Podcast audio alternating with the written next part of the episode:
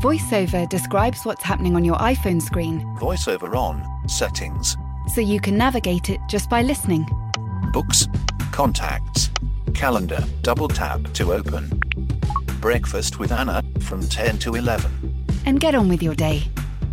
Accessibility. There's more to iPhone. Here's a cool fact a crocodile can't stick out its tongue. Another cool fact you can get short term health insurance for a month or just under a year in some states. United Healthcare short term insurance plans are designed for people who are between jobs, coming off their parents' plan, or turning a side hustle into a full time gig.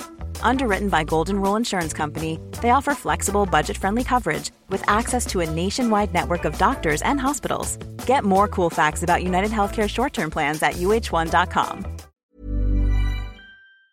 We make bags of black powder. They go into sort of a inside of a dark battery that goes inside of a dark box that goes somewhere underneath the floorboard of a car, and yet it makes your car worth buying. The modern car, the 21st century car, is defined by battery chemistry. Yo, technology. What is it all about? Hello and welcome to Danny in the Valley. This week, I ventured all the way to the island of Alameda, which is about 12 minutes from my house. Usually, I only go to Alameda because that's where the nearest Target store is. But last week, I went for a different reason to meet this week's guest, which is Gene Berdichevsky, who is the founder of Sila Nanotechnologies. And I'm going to guess that you've never heard of Gene or his company, but you will. Because Sila has been quietly working on something that could very soon affect all of us. Uh, it is a battery company. And what they have done is crack a new chemistry, a new battery chemistry, which is the first since lithium ion was introduced nearly three decades ago. And what that means is that your phone could soon do more stuff, last a lot longer. Electric cars could become cheaper and better. Berdichevsky's ultimate goal is to become the Intel inside of the electric car revolution. And a couple months ago, Daimler led a $170 million funding into the company. So it's one of those quiet companies that could become hugely important for all of us. And I wanted to bring you that story first. So I showed up at their headquarters in Alameda to have a tour and to sit down with Gene. Um, yeah, let's go. Let's walk through the whole. Okay. So this is the R&D lab. Yeah. Um, we've added some tools since you've been here, but more or less the same. We make sort of gram scales of our material, um, mostly thermal processing. This is kind of the lab, right? This is yes, kind of where you this is the R&D lab.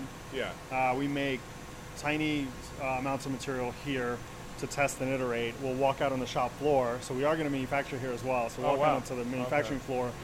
I'd offer you something to drink, but we are since we're going into the SEM room. There's no food or drink in there. That's um, fine. but if you want something before we go in, we can. I'm good. All right. I'm good.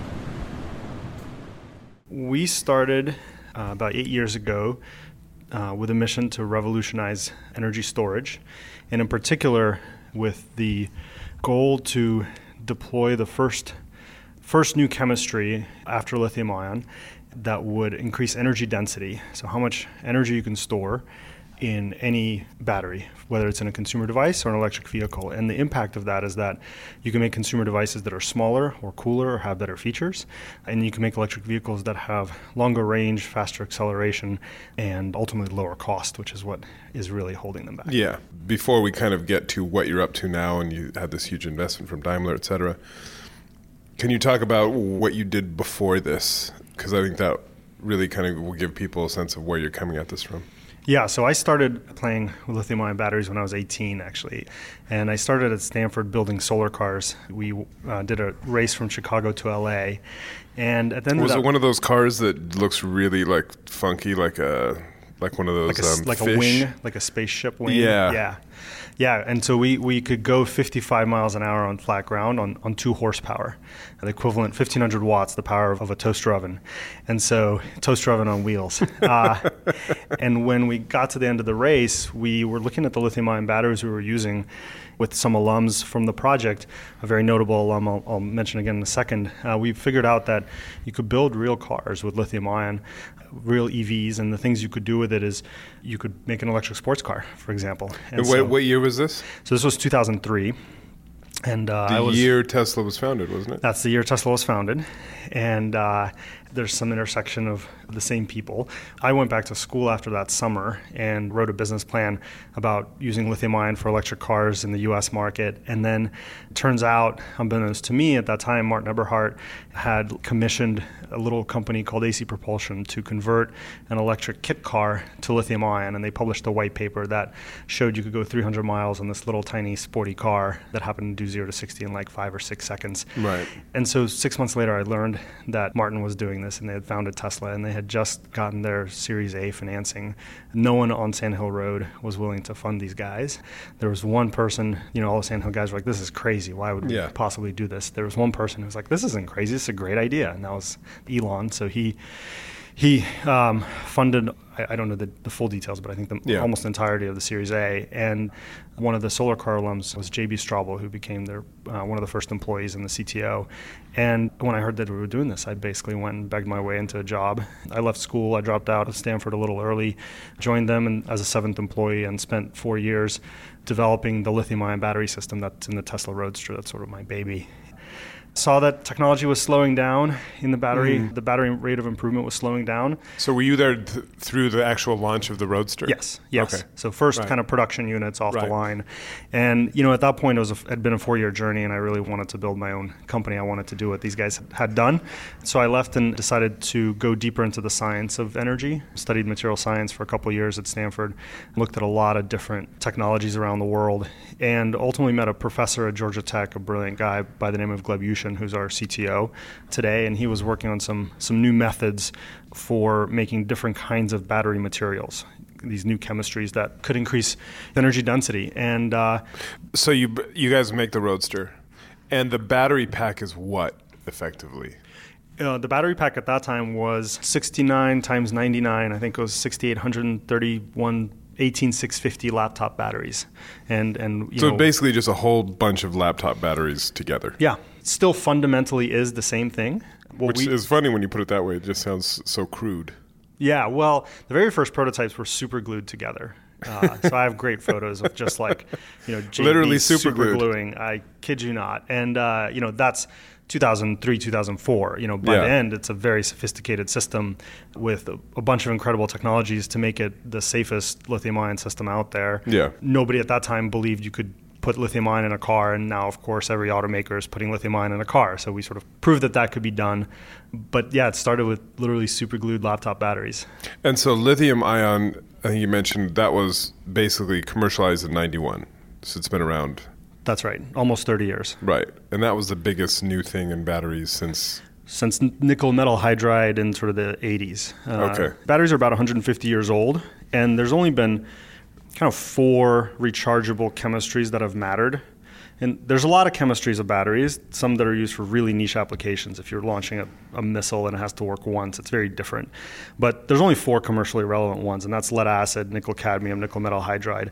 And what we all use today is lithium ion and that's a kind of a misnomer. And that's what's in our so, uh, smartphones, Phones, cars, everything. laptops, all of it. Right. It's better characterized as what we call intercalation chemistry, and essentially, a battery has four components. It's I'm going to break it down. It's pretty simple. Yeah. Anode stores the lithium the, and the energy when the battery is charged. Mm-hmm. Cathode stores the lithium and the energy when the battery is discharged a separator to keep them from short circuiting, and an electrolyte liquid that lives around the whole thing to conduct the ions back and forth. That's yep. it. Okay.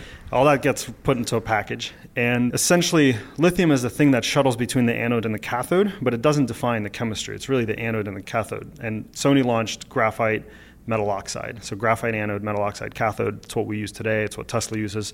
They use a slight variant of it. Mm-hmm. It's what every EV out there uses. And so as we're launching our product, we're replacing the graphite part entirely with something that's much smaller, much lighter. And so you can make a battery that stores the same amount of charge that's smaller, or you can store more charge in the same volume. And so that's important because, for example, if we're talking about cars, which is kind of the future, the battery is the most expensive part By Right. far. by far. By far. And it's very heavy. yes. Thousand so, pounds. Yeah, so theoretically, if you make something that is 800 pounds instead of 1,000 and can do the same thing, I don't know what the cost would be. It's interesting. It's actually most of the cost isn't in the materials, it's in putting them together and building the cells. So actually, if you use 20% fewer batteries, you're going to spend about 20% less. Right. So it's actually, it's almost, I mean, it's not quite, but Almost it's almost one-to-one. one to one. And so if you can make something that stores twice as much energy, it's going to cost you per cell. You use half as many cells to go the same distance, cost you half as much. Oh, and by the way, it's also half as heavy, and so now you can put less crash structure around it. You can make the vehicle design lower cost. You can give the occupant more space. There's all these virtuous benefits, but fundamentally it all comes down to cost. And so this classic chemistry, the silicon anode technology that we're launching, we're starting with about a 20% improvement, and then we can push that based on our roadmap over the next few years to about a 40% improvement. And so to put that in context, in the last five years, the chemistry performance has only improved by one or two percent every In couple lithium years ion. in lithium ion. Right. So we're sort of taking something that's that's stalled completely because it's at its theoretical limit. I mean, people have pushed these things to Yeah. their limit, sometimes over their limit. Yeah. But they've pushed them to their limit for the most part, and we're raising the ceiling by up to forty percent with the first product that gets us, you know, uh, roughly twenty percent better. Right. And that gets the auto guys very excited. Just the context of what you're doing is really interesting because I think in the next 12 or 18 months, depending on what you read, there's something like 20 ish new electric vehicles. It does feel like Tesla finally won the battle, if not the war. We'll see. But in terms of convincing the world that actually electric vehicles are a real thing and can, it's something that people will buy. Yeah, I, I thought we did that back in 08, but it seems like we had to kind of reconvince Yeah. people again and again. But yeah, they're all coming. Uh, they're all coming to the market. One interesting thing, if you watch the auto industry closely, is the timeline for a new car program tends to be five to seven years. So the things that are launching now from all the other automakers are things they decided on five years ago. And Oh, so you'll notice that many of them are kind of Model S competitors. Yeah. Because at that point, everyone said, hey, this Model S thing kind of works. And so the, you know, a lot of the Model 3 competitors are still a little ways off. But it's true. There's no going back. The die's been cast. So the same is true that just because they're not launching their Model 3 competitors, and the Model 3 is the one, the electric car for the masses. the yeah, kind of the low enough cost that Yeah. at least you know millions can be sold. You still need to go further if you really want mass mass adoption. Mm-hmm. But all- of the sort of mass market cars, the thing you're seeing now is the big automakers have committed to them, and that's what matters because these programs, even though they're five years. These are freight trains of the most epic proportions. They do not miss start of production dates. And if they commit to putting that on the road five years from now, it's going to happen. And so I think we've passed the tipping point, but we're still, it's going to be a few more years before Yeah. we see a lot of mass market electric vehicles. There's no stopping it at this point. Right. What have you done here? So you this twenty percent. How did you do that? Because it sounds like what you're talking about is it's a new battery, effectively. Yeah, it's a new chemistry. It's the beginning of an entirely new chemistry. It turns out it's a really hard problem. We, I will be honest, we thought it would take half as much time, probably three times less capital, not 30,000 iterations in eight years. And so what we've done is we've designed a material. So the, the challenge with these new chemistries is that they store so much lithium. And we're making an anode, so it stores, remember, the lithium when the battery's charged. Yeah. But it stores so much of it that it expands by about 4x Okay. and every when you charge it. And since you use this battery every day, you're essentially expanding and contracting this this material It's like blowing up a balloon and then letting it out, blowing and it expecting letting it to out. work a thousand times. And so for you know a decade, people couldn't crack sort of a hundred uses. Yeah. And the way we've cracked the code is we've developed a material where individual particles kind of compensate for that swelling internally. And so the particle, the outside of the particle doesn't expand and contract. And so you can think of it like the battery doesn't really see the expansion and contractions happening inside Right. of So the as you, material. it's like um, think you like put a a, bumper on it. think like a sponge with a candy shell, but that's sort of a very crude analogy. Yeah. the sponge expands and contracts inside, but because the The particle shell is, stays the same. the shell stays the same, and it's not actually a shell, but again, it's a good analogy. Yeah. And so that sounds cool and real easy, and we've like had the idea for a really long time. It turned out we had to invent entirely new ways of synthesizing materials. We sort of had to, you know, industrialize these processes that my co-founder had invented at, at, at Georgia Tech. We had to iterate and iterate, and so it took 30,000 iterations in our systems and chemical processes that we borrowed from different industries. And the tools didn't exist to do the synthesis, so we built our own tools. So all the equipment that we just walked around and saw, the giant furnaces that you could sort of crawl Yeah. into, we've designed and built those to manufacture this material. And no one else in the world knows how to do this because no one else has needed to make this kind of material for anything else. So it turned out to be a really hard problem, but now that we have it, the key is it actually is very so easy now, so it. now you've you've cracked the code. You can produce it. Now you're going to start industrializing it. Is that where you are? Yeah, that's right. So we're you know starting to ship it to battery manufacturers around the world. And one thing we did very And early what is on, it? What does it look like? It looks like black powder, you know, like graphite very unexciting. black powder. Very unexciting to the Eight naked years eye. of blood, sweat, and tears, and it's just bags of black powder. Yeah, we make bags of black powder. They go into sort of a inside of a dark battery that goes inside of a dark box that goes somewhere underneath the floorboard of a car. And yet, it makes your car worth buying. It changes the acceleration of your car. It changes the recharge time of your car. It changes the cost, the range. It, it is the modern car, the 21st century car, is defined by battery chemistry. Yeah. Uh, it, it's not defined by In the it- way that the 20th century car was defined by the internal the combustion. combustion engine. engine. So we, we talk about the 20th century was a, a century of combustion, and I think if you're if you go forward to the end of this century and then look backwards and say what was the 21st century about, it'll have been about electrification. It'll be about moving everything away from combustion industrially, globally, renewables. We've already done this in consumer devices. Mm-hmm. We've we've detached from a wall socket in our computers and we carry them around. It's really that that energy storage push of the 21st century. And we can even maybe we later talk about how this connects to autonomous vehicles too, but these things are deeply connected and on-demand economy. And so when we kind of get to the future, it's all going to be electrified. Yeah. And so you're making this stuff now, but the tour we just had, I mean, it feels like to really produce at scale, you're going to need a lot more than what you just showed me. No. You bet. So that's part of why we, you know, we raised this capital. We're going to go build now factories where we make copies of these production lines. So it's a lot easier to make a copy of something than it is to, Yeah. to invent it for the first time. And yet we have to continue to scale. I mean, we could support you know, maybe maybe a thousand cars with what you saw here, or a few million phones, or several tens of millions of smartwatches. And by the way, that's why we'll be in smartwatches first because we can support tens. So that's of where you millions go. That's where you're going first. smartwatches, fitness trackers, wireless earbuds. So for every car, we can support a couple hundred thousand smartwatches, right? Well, I imagine even just thinking about earbuds. I mean, obviously, those, those are the, probably the smallest mass market consumer electronic thing. Yeah. If you can do the same thing with 20% less, that's in that small space. That's actually quite a big deal, I would guess. Yeah, you can either make the design better looking, so people have mixed feelings about the most popular AirPods, right? Yeah. Uh, you can make the design a little better, or you can add features, which is actually what we turns out we as consumers usually want. So, Yeah. you know, why doesn't it have Hey Siri? Why doesn't it have some other cool feature like why doesn't it just have some of your music on there so you don't have to have a, a watch with you? You just run with your headphones and they have music in them because you have storage because you can power it. So batteries matter for consumer a lot, and that's why we're going to start there. We can create a lot of value. Same material. So remember, we use laptop batteries to make cars. Turns out the chemistry is the same, and so this new chemistry can support Can both basically be dropped in Yeah. effectively. any battery factory. So this is something where for industrialization, we made this decision eight years ago. We said we're only going to work on technologies that are fully compatible with how batteries are made today. So we invented all these processes to make the material, and, and that was way harder than it, it would have been if we'd sort of built the battery Yeah. completely differently. But we did that so that when we had this material, we could put it into any factory. You And can so- kind of slip into the supply chain rather than have to make a new one. yeah, really easy, right? Right. And so this is why our auto partners are so excited, right? Because they're making commitments either to build or buy from battery factories around the world.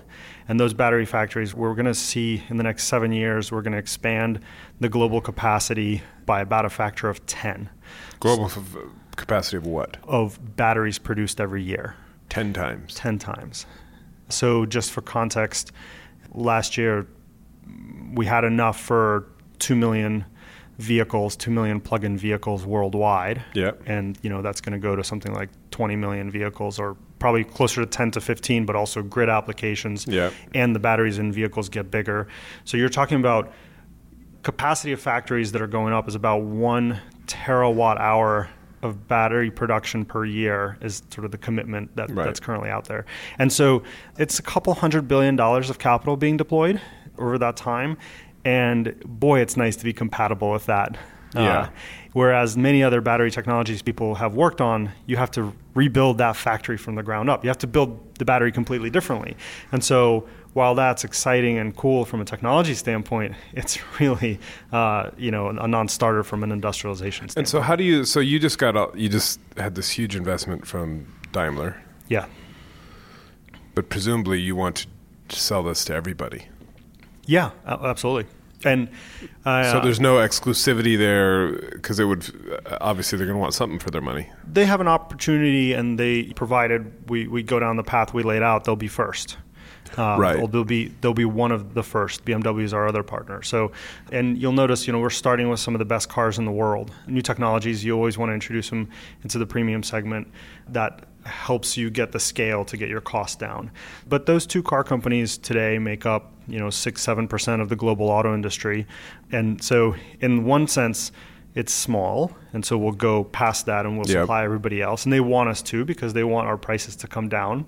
But in the other sense, it's so big that it's going to take us five years just to get there. Yeah. So we're sort of not worried about, we're not, you know, we will get to everybody. That's the mission, that's the vision.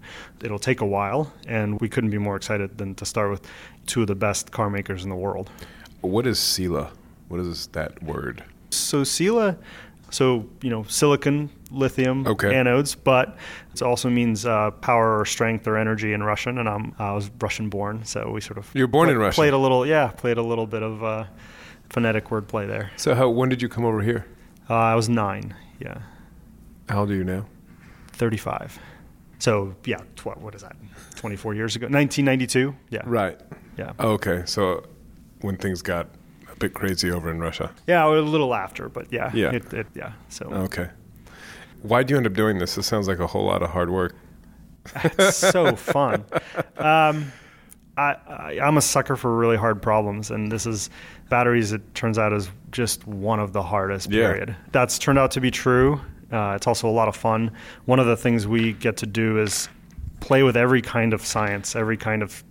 We have an amazing variety of scientists here that have made this possible, and so it's an, just been an incredible learning from physicists and chemists and material scientists and every flavor of engineering. It's it's really cool. Are your parents scientists and or entrepreneurs? A little bit of both. Uh, engineers, they were uh, nuclear sub engineers. Oh, uh, wow. Back back in, in Russia, and now software programmers. And somewhere along the way, my my dad had a bunch of businesses, so I think that's where I got a little bit of the bug. Right. What is your view on flying cars? Air taxis. Air taxis, I think they like to be called. yes, or wh- yeah, I know, but the people get very precious about what you call them. they need a better battery, and uh, we're excited about that. I think it's an enabler. It's not our main focus today. We sort of be happy when that market shows up. It's kind of another car-sized market, but that actually needs the innovation we have even more than, than cars. But we're yeah, not going obviously we're not going to wait weight for it. is weight is the, kind of the biggest thing in aviation, right? Yeah, yeah, wait, and it just doesn't work until the battery gets good enough. So, but we're not going to wait till they show up. We're exploring opportunities there, but we're not in a rush right now. So that's kind of further down the track. I'm yeah, I'm more excited about kind of what's happening with on demand and autonomy and uh, All right, let's talk about that. yeah. So Good. Elon was talking the other day about at his autonomy day about just he has whatever going to have a million cars on the road and just turn them all into a fleet of autonomous robo taxis and they're just going to be cruising around picking people up, dropping them off and everybody's making money off of it. I that seems outlandish. Yeah, so I, I'm not necessarily excited about any one particular Yeah. approach to this, but here's what I see. I see three waves, and they amplify each other in a big way. EVs are actually the furthest along. They probably get talked about the least, but we're mm-hmm. at 2% of global penetration on plug in cars, which is unbelievable. 2% already. Yeah. Really? Yeah. Oh. And now we're all of a sudden noticing them. Yeah. The thing we don't notice is that for seven years we've been at a 50% year over year growth clip globally, right? Silicon Valley, we know a thing or two about exponentials. 50% clips take over the world very, very fast. Yeah. So, so the world's going electric in the big way. If you look at on demand, that actually amplifies the electrification. And here's why an on demand vehicle tends to drive five to 10 times more miles than a personal vehicle. And so When uh, you say an on demand vehicle, Uber, Lyft, Right, okay. uh, anything that you're sort of, you know, uh, right, there's less idle time. yeah. Right. Re- So you, you talk to talk to an Uber driver. I did fifty thousand miles. Right. It's mind blowing. Yeah. But what that means is that they drive these cars 300, 400, 500,000 miles, and where electric vehicles excel is not in the upfront cost, but the dollar per mile cost. It's Yeah. you know ten times less than a gas car. Yeah. So if you've got a battery that can do half a million miles, then it makes on demand way cheaper, right? It, it reduces, it eliminates the cost of gas. And so the more people use on demand, the more it amplifies electric and the more it accentuates the benefits of electric. Now, today they don't recharge quite fast enough. There's, there's a lot of limitations. They're not Yeah. maybe as inexpensive as a Prius, but you see a lot of Priuses there, right? So they clearly care about efficiency. And so that's going to amplify EVs in a big way, especially as EVs get better. And then the final bit, of course, is as we go autonomous, most miles are going to go on demand, and all of those are definitely going to be electric.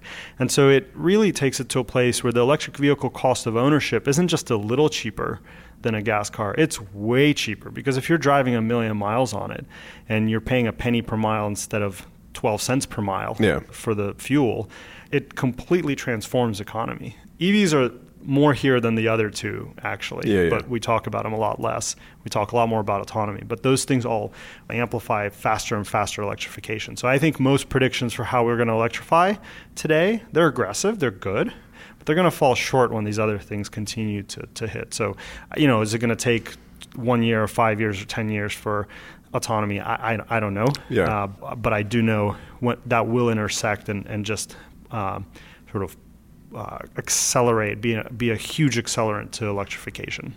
And so, what does what you're doing also mean? Is it the kind of potentially another nail or the final nail in the coffin of range anxiety? Yeah, yeah, for sure. Uh, like, you know, yeah, I've got this electric vehicle, but you know, I gotta, I can only go whatever, 100, 200 miles, and if it's cold, less before I have to find some place to recharge. Yeah, so I, I think people are going to start pushing the 400 mile limit even without us, and then with our technology. And, and as we get closer to automotive production scale, we think we'll be closer to that 30, 40% improvement. You know, I think you, you can get to over 500. Now, you're paying for a big battery, so I think Yeah. I think we'll solve that problem multiple ways. We'll, people will also take that chemistry and that technology and and have a battery design that is maybe 200 miles but recharges in 10 minutes, right? And so I think we'll solve it multiple ways on the product side. You know, we're here to kind of enable kind of a diversity of solutions and and then we'll see what the market the market will buy Yeah. what the market wants. Because if you live in a you lived in Europe for a long time probably know where to park your uh, electric vehicle. So there you might be much better off with a 200 mile battery that you know can recharge in 5 or 7 or 10 minutes. Yeah, but people who own EVs don't have much range anxiety after a little while, too. That's sort of, Yeah. it's definitely, once you go to the other side, you start to realize, wait a minute, it's so nice not to go to a gas station ever.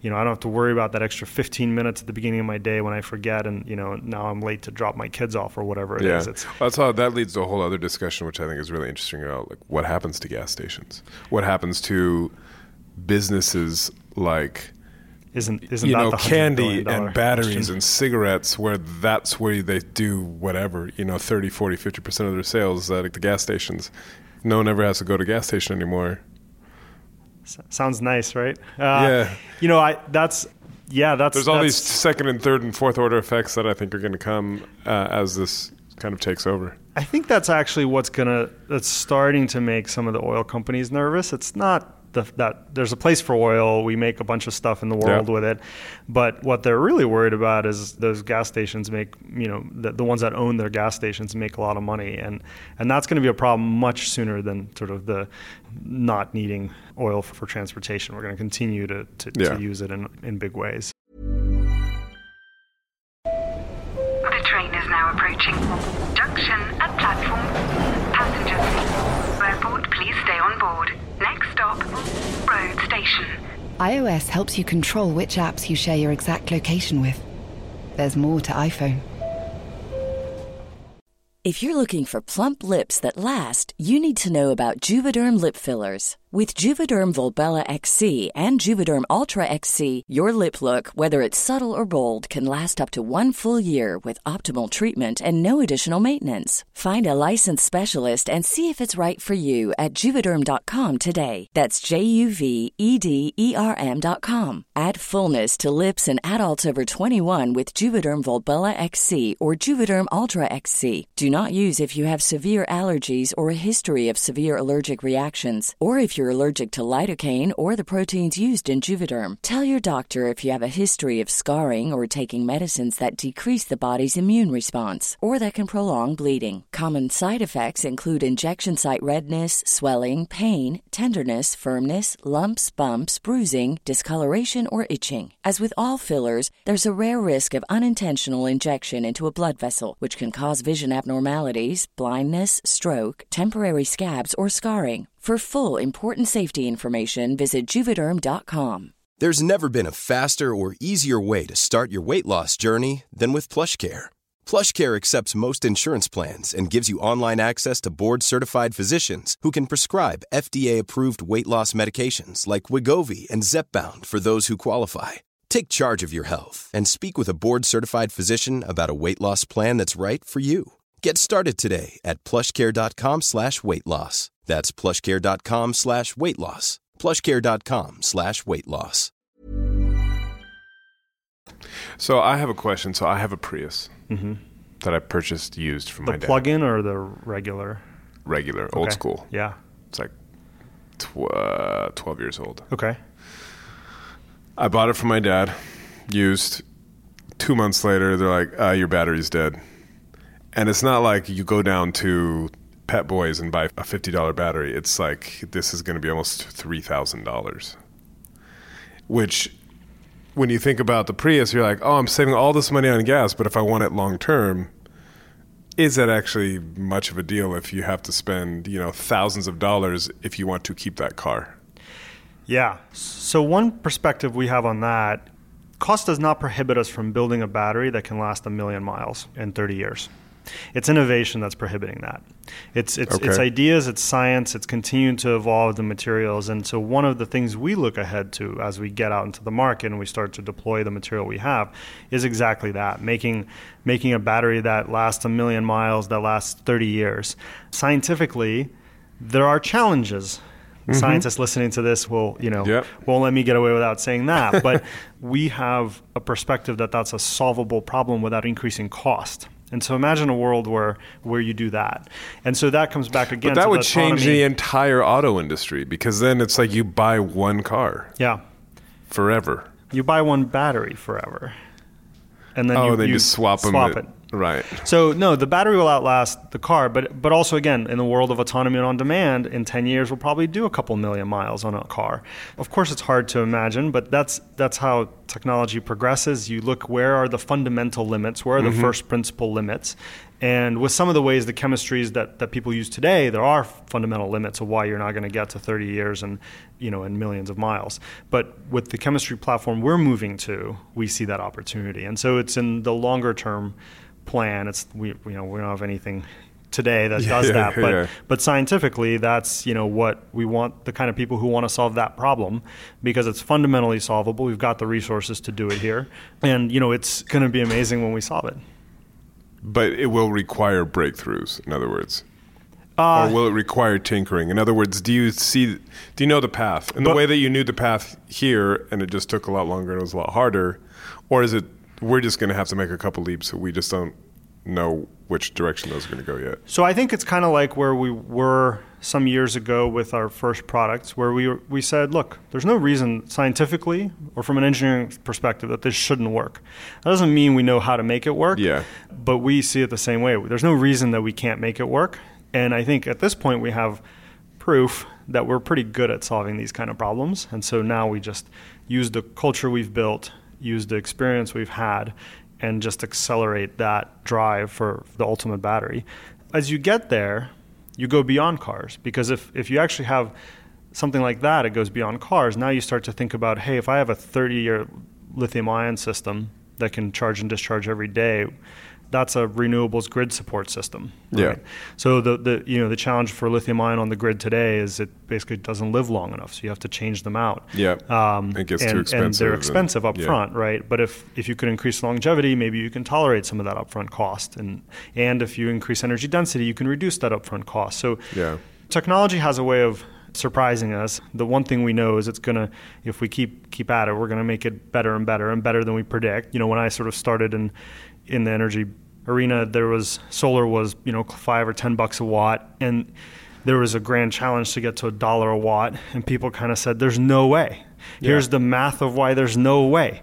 And you know, I think if you look at First Solar, which makes some of the uh, you know U.S. based CAD-TEL provider, they they're making this stuff at like 35 cents a watt today. So Yeah. the only thing we know about technology is with investment and with ideas, it keeps getting better. The only thing we know about natural resources is that the more we use them, the harder it is to get them out of the ground and the more expensive they get. So if you look at the trend lines and the trajectories, uh, you know, I think we're going to be living in a very different world in a decade Well, or two. that, to your point, there's all the. I mean, there's plenty of stories around peak lithium. Is that a thing? no.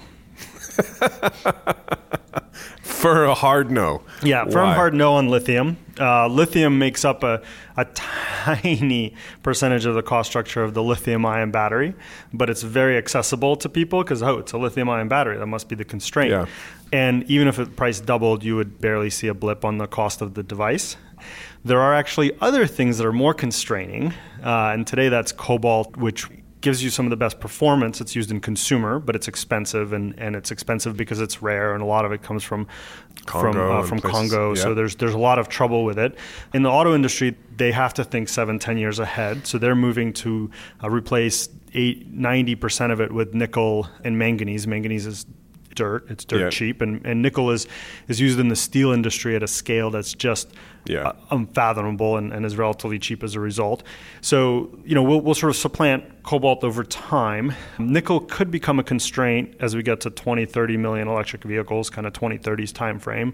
Again, this is where technology comes in. There are ways of moving away from all of those. You can, you know, and I, I, I won't say too much more. We're looking if there's chemistries that get rid of that constraint. Oh, and by the way, they make a better lithium ion battery down the line. So we think about that. You know, we see a path to no earthbound constraints for that. And the other element here is it's much more recyclable, right? So you take uh, fossil fuels out of the ground, you use them once, you're not recycling Yeah. them unless you bury a dinosaur for 100 million years. It's how you recharge that battery. My son was doing that the other day. Yeah, in the backyard. I don't think they're going to turn into oil though. Yeah.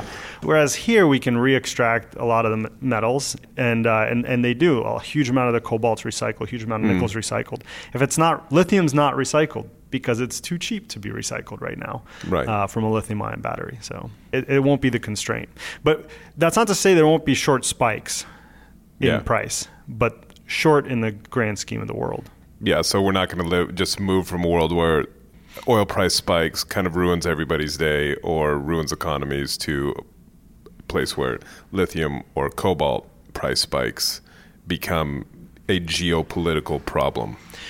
No, I don't. I don't think so. And even from a manufacturing standpoint, one of the things that's true today is ca- you look at cars and they're manufactured at, on every continent uh, in every country uh, because they're really big, they're really heavy, and you want to make them close to the people buying them. Turns out batteries are the same way. So unlike solar or microchips or other really sort of small light things that you can Yeah. ship across the world, you can't really ship batteries and you can't even fly them because they're you know at large scale they're dangerous, right? Uh, they store Right. energy. So we're going to see a lot more battery factories popping up near car factories, and so that means that we actually sort of from a geopolitical standpoint, it's healthier, right? Now, you know whether it's the companies that own those factories. TBD, but you're not going to get to everything Yeah. being made in one country and then shipped around the world in this. It's too big, it's too heavy, it's Yeah. impractical. So I think that's also, you know, a, a side benefit of going electric. How much money have you raised total? We've raised 295 million, just just a hair under 300. We haven't spent near, eh, most of that. You've been doing Sila now for eight years. That's right. Was that hard to find investors and for investors to keep the faith? Mm-hmm. Because it feels like you're running into lots of dead ends and trying and failing, and eight years is a long time. Mm-hmm. And there's and they're still keeping And there's the yeah, and there's still a long way to go before you're really pumping this stuff out. Well, and one thing I would say is it, it's not even that. I'll, I'll just, I even lead with look, we're still in the first inning of this. And that's actually part of why they're more excited than ever. Because if this becomes the standard chemistry that replaces what we have today, you know, this is what Intel did for the semiconductor industry. I was going to say it sounds like a Um, kind of an intel inside yeah. of the electric car movement. Yeah, so you know this financing is a great deal for anyone getting started in this industry. We're going to do this for decades to come. But yes, it, it was a challenge. We've had amazing investors. We've actually been very fortunate. We actually ended up with some of the, the highest quality investors because they're able to look at the first principles of business and say, is this a good investment or not, and not chase the heuristic of the year and uh, our lead investor from the Series A was Sutter Hill Ventures, and they've backed every round, and they're the biggest shareholder, and they continue to invest. You know, we, we had Matrix Partners also in the Series A, and Bessemer, and some of these other fantastic folks. And all of our investors have invested in every round. So not only have they kept the faith, but they've doubled down. But in sort of 2014, when we were raising our Series B, that was the toughest time. So at that time, we had just gone through the clean tech boom, where people just lit money on fire. And I know. I, go at the time I was covering energy in London. Ooh.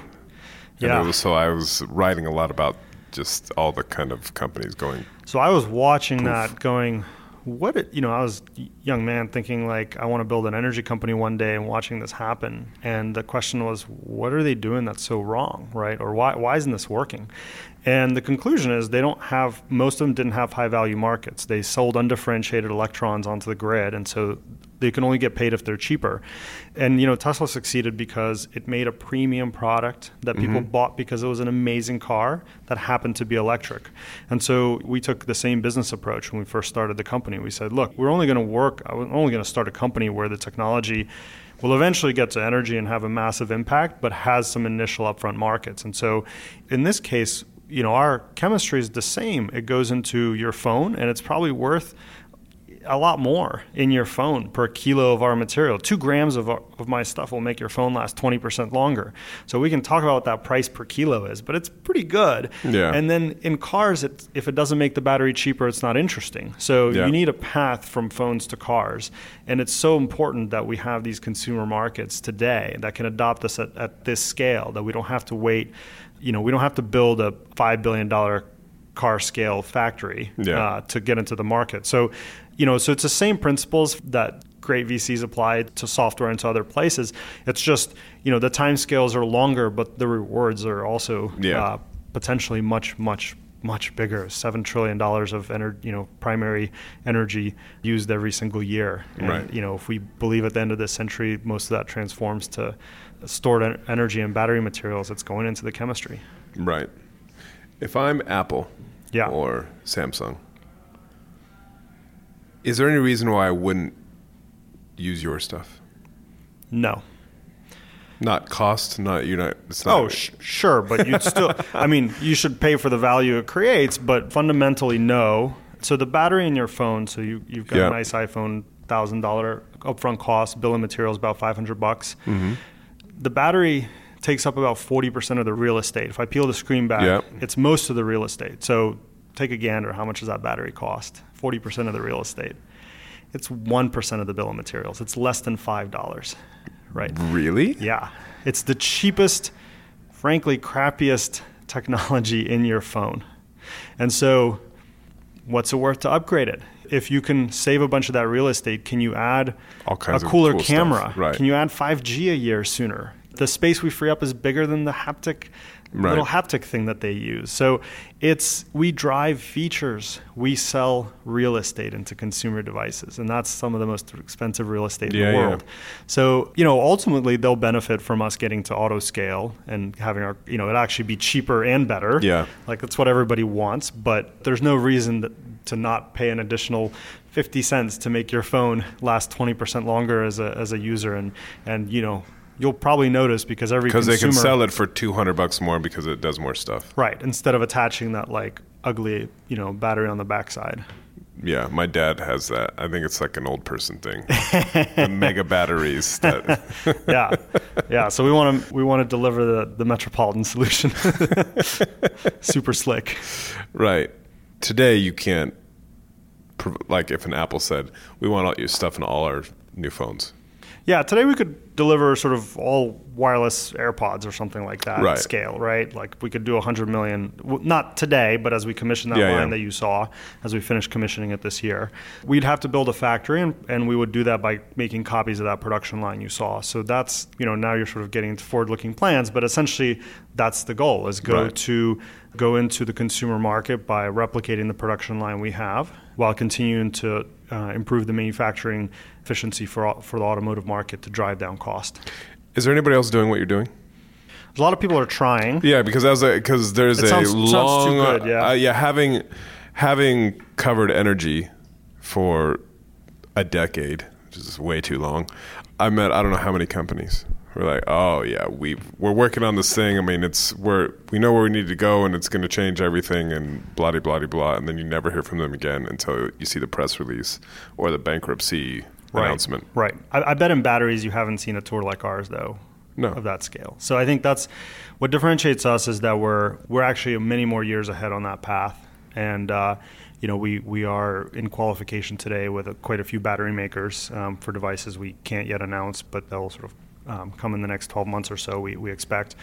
So you know the biggest difference is it actually works, and uh, you know we deliver prototypes to customers. They test it. They go, actually, this cycles right. Because the thing is, you can oftentimes in batteries show one performance metric that's better, Yeah. and like seven other things are worse. But we- yeah. what um, and the cycles is a big thing. Like you can only charge it so many everything. time Yeah. before it's like I just charged it and it's dead an hour later. Well, imagine uh, cycles is how many times you can use it before the battery, you know, craps out on you, right? Yeah. So imagine you had a battery that had 100 uses. Yeah. that wouldn't wouldn't be Yeah. very appealing, right? No. Built into your phone. So so the industry standards are, um, and and there's a funny way of measuring it, but the industry standards are sort of 500 to 1,000, somewhere in that range, uh, before it's at 80% of initial capacity. And uh, you know anyone who's worked on our technology has who has tried to replace graphite. There's people who put like a few percent additive and make one or two percent improvement, but anyone who's tried to replace graphite hasn't gotten past 100 cycles. And so we're in that you know 500 plus consumer world, and so that's what's allowed us to raise the money we've raised. It's what's allowed the auto guys to believe we're going to get to the thousand mark that they really Right. care about, or the 1500 mark, depending on which automaker. And then we've shown this scale up that that you saw. We've gone up 3000x from R&D to, to, to commercial to first commercial production, and that creates the confidence that we can go up another thousands of x of throughput overall through manufacturing. So, you know, we've got a lot more to prove. We want to prove it. We're not just going to say we're going to do it. We're going to do it and then show people what we've done. But we're we're further along that path. Right. What was your worst day? Or do, was there ever a day where you're like, maybe I'm just wrong. Maybe this isn't going to work. Maybe this is all going to come crashing down. Yes and no. So, so uh, a couple months in, I, I was 27 when we started the company. Somebody hands you a five million dollar check. You go, huh? There's no reason it won't work from a scientific. but you're kind of looking around and be like, oh, oh. But there's also no reason that it will work. And chemistry and physics can just conspire against you for a very long time. People have tried to crack this code for a decade before us, and, and it never gave. And so, you know, at that time, that was a depressing set of thoughts. The science may or may not be against us. When you're solving really hard problems, there's no guarantee of success, and so you can't measure your success or the people's people who come to work uh, for your success by whether they solve it, what may or may not be a solvable problem or not. So you have to measure it by the process. And so we sort of committed to building a culture where we measure ourselves by how we do the thing, and that's led to great results. We don't always know if we get to 20 the extra fi- the next 5% improvement is it 6 months or is it 9 months but if we you know if we build a culture of, of how we do this well and so that sort of got me I remember a very distinct board meeting where I was just depressed and the investors pulled me aside and said hey you can't be like this you just got started and I'm like I kind of had to meditate on it and, and that's what we came away with and we've been you know we we Right. just that gives you the fortitude to just keep running Yeah. right Um, yeah, now, you can't be can't like the coach, the coach who's like, guys, we're going to lose this game. right right Um, and then finally, so just kind of going back to where we started, and this idea that the big auto companies, they, you know, the things we're seeing today were decided on five to seven years ago. Mhm.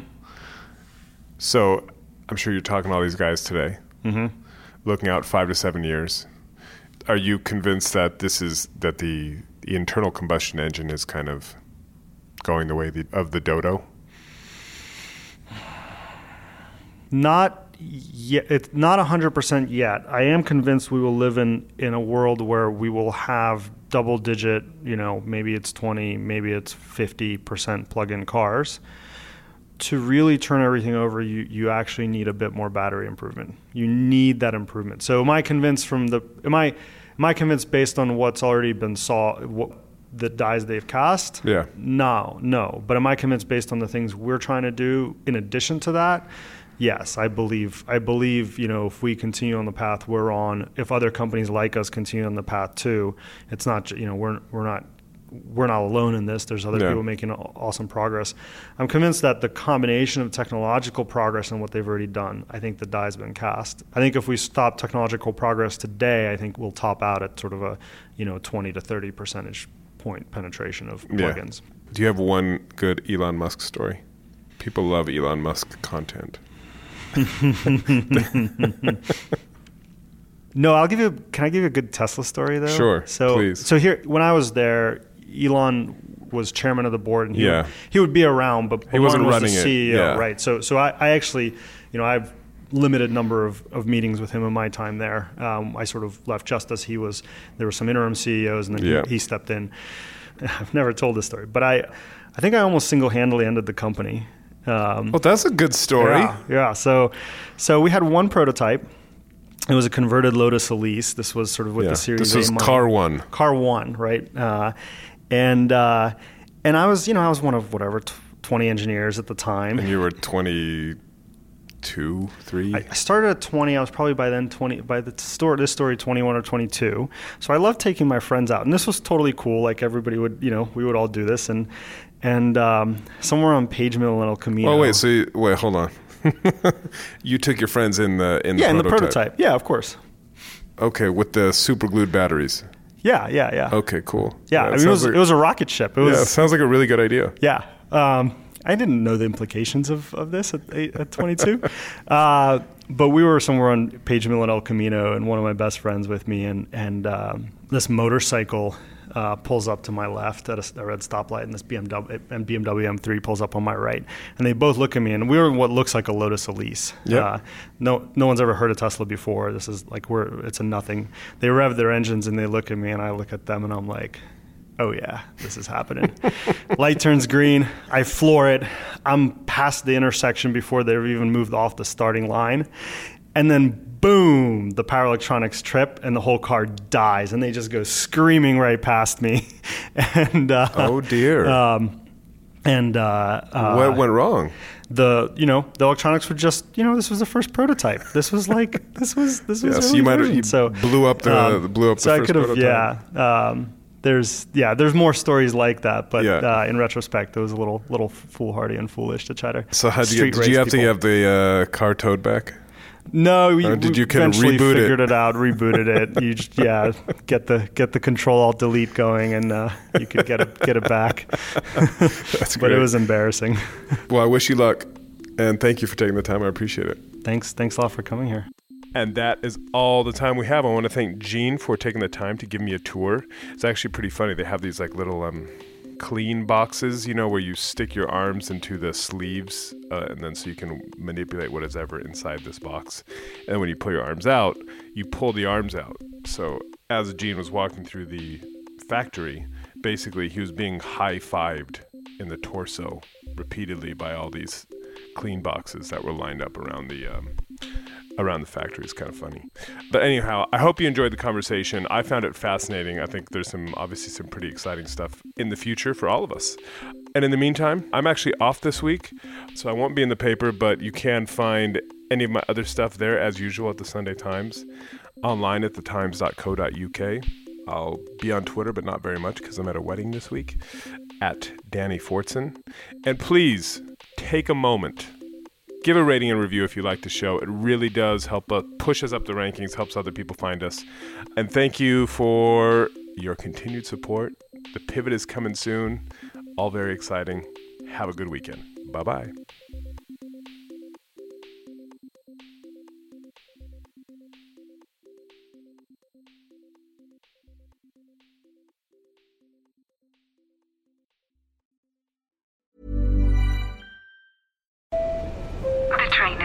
Approaching. Junction at platform. Passengers. Airport, please stay on board. Next stop, road station. iOS helps you control which apps you share your exact location with. There's more to iPhone. Hi, I'm Daniel, founder of Pretty Litter. Cats and cat owners deserve better than any old fashioned litter. That's why I teamed up with scientists and veterinarians to create Pretty Litter. Its innovative crystal formula has superior odor control and weighs up to 80% less than clay litter. Pretty Litter even monitors health by changing colors to help detect early signs of potential illness. It's the world's smartest kitty litter. Go to prettylitter.com and use code ACAST for 20% off your first order and a free cat toy. Terms and conditions apply. See site for details.